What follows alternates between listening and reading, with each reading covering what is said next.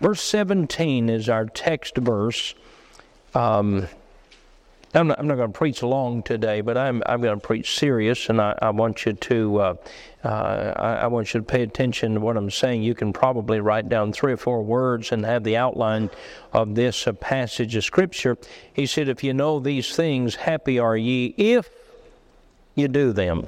That's pretty neat, isn't it? That's pretty good promise. First of all, if you know them, happy are ye if you do them. If you know them, happy are ye if you do them. What's he talking about?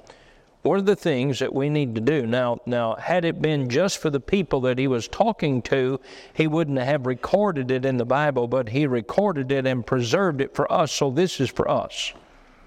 All right? This is for us. And so, what we learn in this passage of Scripture, happy are ye if you do them. We're going to find out what these things we can do uh, to be a happy servant of the King. Uh, Dr. Hamlin uh, says often, happy in the service of the King. I don't know about you, but I enjoy being happy, don't you? Uh, happy is a whole lot better for me than sad or angry or anything else. Happy in the service of the King. Heavenly Father, I come to this place understanding uh, that it is a a great responsibility. And I take it at that, and I, I'm thankful for every young lady and every young man that has given of themselves to know your will and to do your will, uh, whether that would be to serve as a layman leader in their church one day or uh, to lead a church or a mission uh, filled church, whatever the case may be, or to serve you in some capacity full time. And I know, Lord, that every chapel sermon is just a small little part, but it is a small little part for today that will help us tomorrow and the next until we've completed our course of study here. So help me as I preach today. I hunger for your power and ask, Lord, that you would use the message to help us. In Jesus' name I pray. Amen. You may be seated. Benjamin Franklin was concluding a stirring patriotic speech, and his uh, subject were, was on the uh, guarantees of the Constitution. A heckler shouted, uh, Them words don't mean nothing at all. Where's all the happiness you say it guarantees us? Franklin smiled and replied, my friend, the Constitution only guarantees the American people the right to pursue happiness. You have to catch it yourself. And that's what the Lord Jesus is saying here in this passage of Scripture. If you know these things, happy are ye if you do them. Well, what's the chapter about? Let's go back and look at it.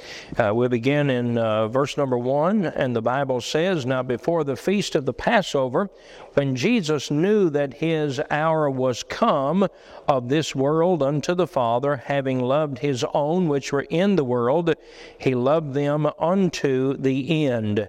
And supper being ended, the devil having now put into the heart of Judas Iscariot, Simon's son, to betray him. Jesus, knowing that the Father had given all things into his hands, and that he was come from God and went to God, he riseth from supper and laid aside his garments, and took a towel and girded himself.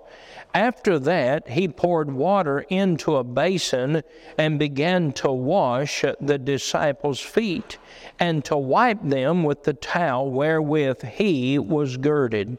Then cometh he to Simon Peter, and Peter saith unto him, Lord, dost thou wash my feet? Jesus answered and said unto him, what I do thou knowest not now, but thou shalt know hereafter.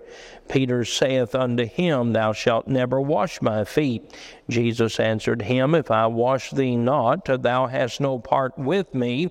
Simon Peter saith unto him, Lord, not my feet only, but also my hands and my head.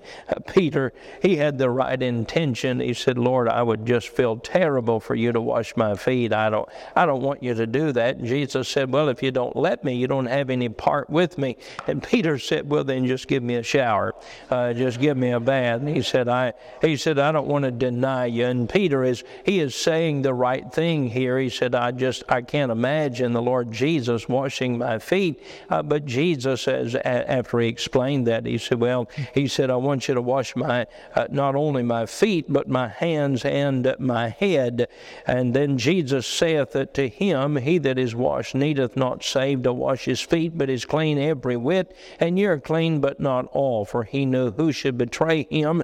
Uh, therefore said he, Ye are not all clean. So after he had washed their feet and had taken his garments and was set down again, he said unto them, Know ye what I have done to you? Ye call me Master and Lord, and you say, Well, for so I am. If I then, your Lord and Master, have washed your feet, so also ought to wash one another's feet. For I have given you an example that ye should do as I have done to you. Verily, verily, I say unto you, the servant is not greater than his Lord, neither he that is sent greater than he that sent him. If you know these things, happy are ye if you do him. Number one, if we're going to live a happy Christian life, we're going to have to be a servant. Write down the word servant the word servant. Now, when I think of servant and think of how you and I can serve others, I think of the various areas that you and I are involved in. Uh, we think of the people we work for. The word servant is used in the book of Ephesians, chapter 6, and the Bible says that God sees your service at work and God blesses us according uh, to our faithful work. So we ought to be good servants at work. If you would agree with that statement, say amen. You would agree with that statement. So that means we ought to give an honest work, a day's work for an honest day's pay. Is that right? So let's make sure we are servants at work. Well, second of all, we are servants in ministry, right? Uh, as we go on our bus routes, we are servants in ministry.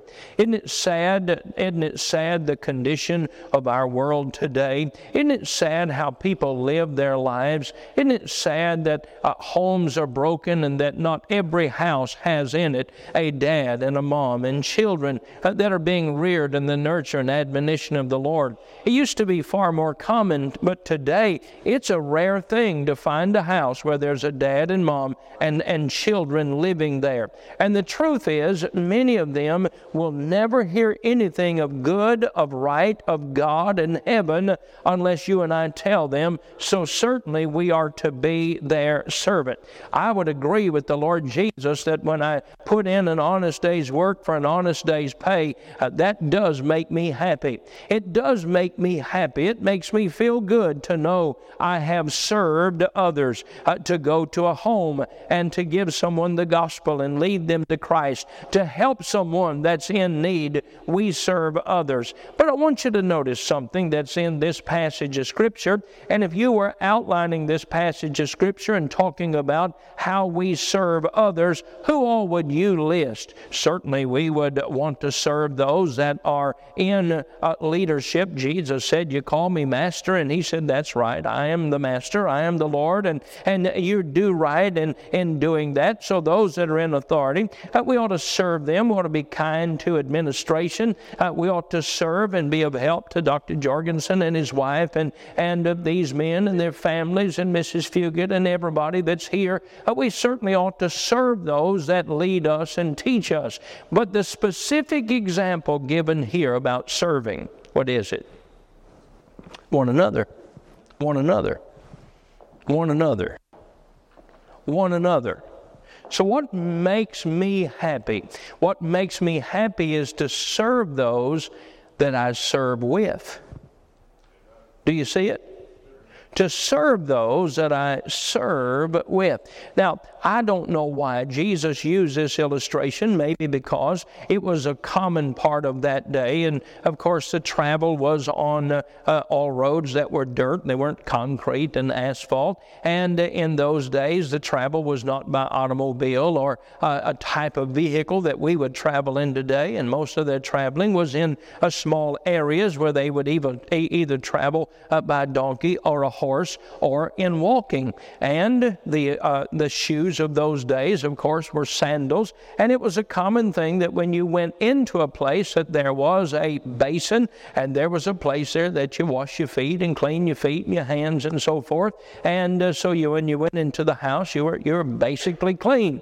I uh, understand that a bit growing up in the mountains. We didn't have blacktop or uh, concrete roads and everything was dirty and muddy. Uh, if it rained, it was muddy and dirty all the time. And, and uh, uh, when you came to our house on a typical day, that seemed like there was 15 pairs of shoes and boots all at the door out there because you left the dirt outside. But in this passage of Scripture, he's talking about serving one another. Uh, that means your happiness is going to begin in your dorm room. I'm shit, right. I think it's easier to serve somebody I don't know. Think about it. I think it's easier to serve somebody I don't know. I think it's easier to go knock on a door, to knock on a door of somebody I don't know and give them a gospel tract work to give them the gospel. I think it's easy to be kind to folks that I that that that, uh, that I don't know. Brother Ray MacArthur helped a fella uh, last night, and I mean he was up late last night, and he he drove the van and took folks home, and I, I appreciate his spirit. Boy, he's a uh, Ray MacArthur is a good servant of the Lord. He really is, and I'm thankful for all he does. And I I thought about it during the night and this morning about Brother Ray helping a man. He didn't have a place to stay last night, and he worked for a long time the fellow a place to stay tonight, or last night, and tonight. But happiness begins in being kind to those that we know. Sometimes we get agitated at people we know, don't we? Are you listening to me? We sometimes get frustrated at people that we know and that we serve with every day. In this passage of Scripture, he's talking about being kind to the people that you serve with. There's a lesson here in humility about being a servant. Uh, there is a lesson here in honor about being a servant. Uh, there's a lesson here about honesty in being a servant. And I want to go on with a message. I'm not going to preach long. Uh, so, the first way that we're happy is that we serve others, and it begins with those that we work with. Let's just go ahead and decide our bus route team is going to be a close team. We're going to help one another, we're going to serve one another. Uh, it's going to be difficult, according to Scripture, to properly serve others if we don't care for those that we serve with. And the Lord Jesus is coming to the hour that He is leaving. And if you look at the ministry and you look at the work, oftentimes those fellows disagreed with one another and they argue with one another and they go to Jesus and they would say, Who do you think is the best servant? And do you think that he's doing better than him? And you think he ought not do that? And so there was a little bit of arguing. Before, so before Jesus left, he said, I want you to understand something. If you're going to be happy, you have to learn to work together. And working together, you have to learn to serve one another. And he said, and, and Jesus said, I'm going to be your example. Can you imagine? He got down and he washed Peter's feet. Peter said, no, I can't let you do this. Now he said, Peter, if you don't, you don't have him part with me. Said, well, wash my hair and my hands too. I just want to be cleaned all over. And uh, he said, I don't want to deny you in any way. So let's just go ahead and decide. There are going to be times that we disagree. There are going to be times we get frustrated with one another. But the key to happiness is learning to serve one another.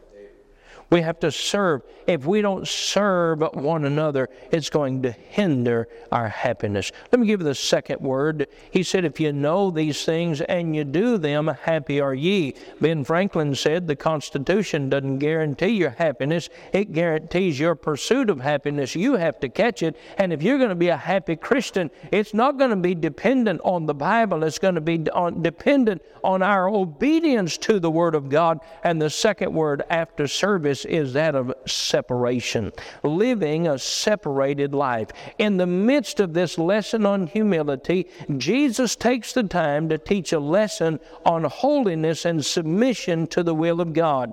He says that a submitted and separated life is essential to true spiritual joy. So, first of all, if you're going to have a happy semester, you have to be kind and helpful one to another. Second of all, you have to live a separated life. Now, now for 20 years, we've dealt with the same issues. And those that and the, the, the, those that just live on the edge, they end up falling off and getting in trouble. So let's just go ahead and decide this semester we're going to have a happy semester, so we're going to live a separated life. Without going through a long list of things, you know what I'm talking about. Let's live a separated life. When it comes to our dress, let's not worry about it. Let's just do right.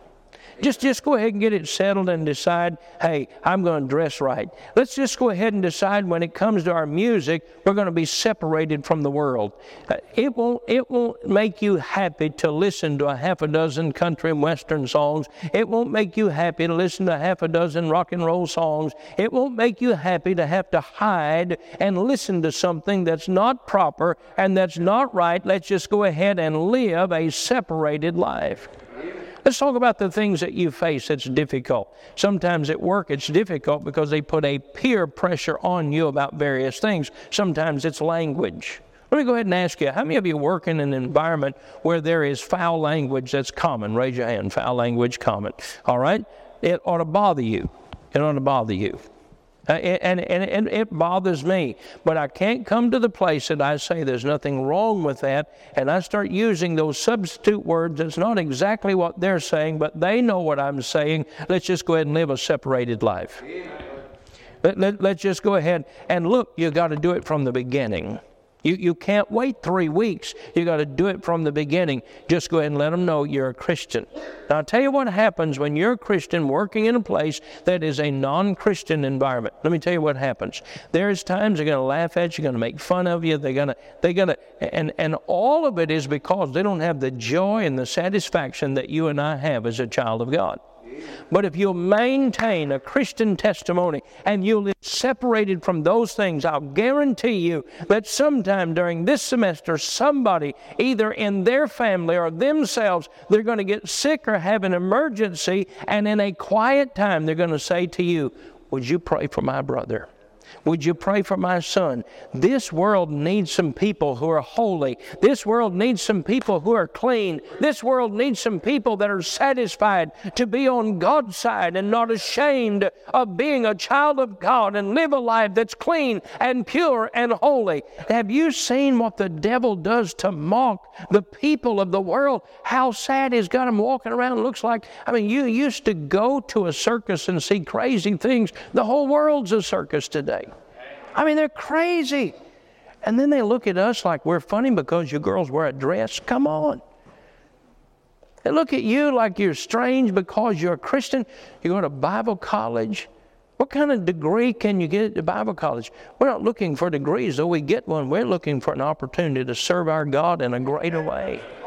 Live a separated life. Live a separated life. When it comes to your cell phone, go ahead and decide right now I'm going to set the parameters, I'm going to set the guidelines, I'm going to set the guardrails, and I'm going to claim what David said. I'll set no wicked thing before my eyes. I'm going to live a separated life. And the Bible says that if you know these things, happy are ye if ye do them.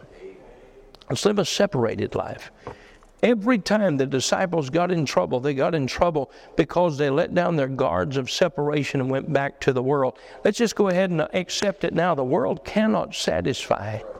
It cannot, but the will of God does. The happiest you and I will ever be is when our surrender is at its greatest to the will of God, when we're completely surrendered and yielded and clean and right with God. And that's why every day you ought to begin, and every day at the end, you ought to end your day. Begin the day and end the day by saying, Lord, I want to be clean. I want to be clean in my mind. I want to be clean in my heart. I want to be clean in my conscience. I want my life to be clean. Don't take take a spiritual bath once a month. Be clean every single day. And he talks about cleanliness in this passage of Scripture, separation and holiness. They go together. Let me give you the third thing, and I'm finished.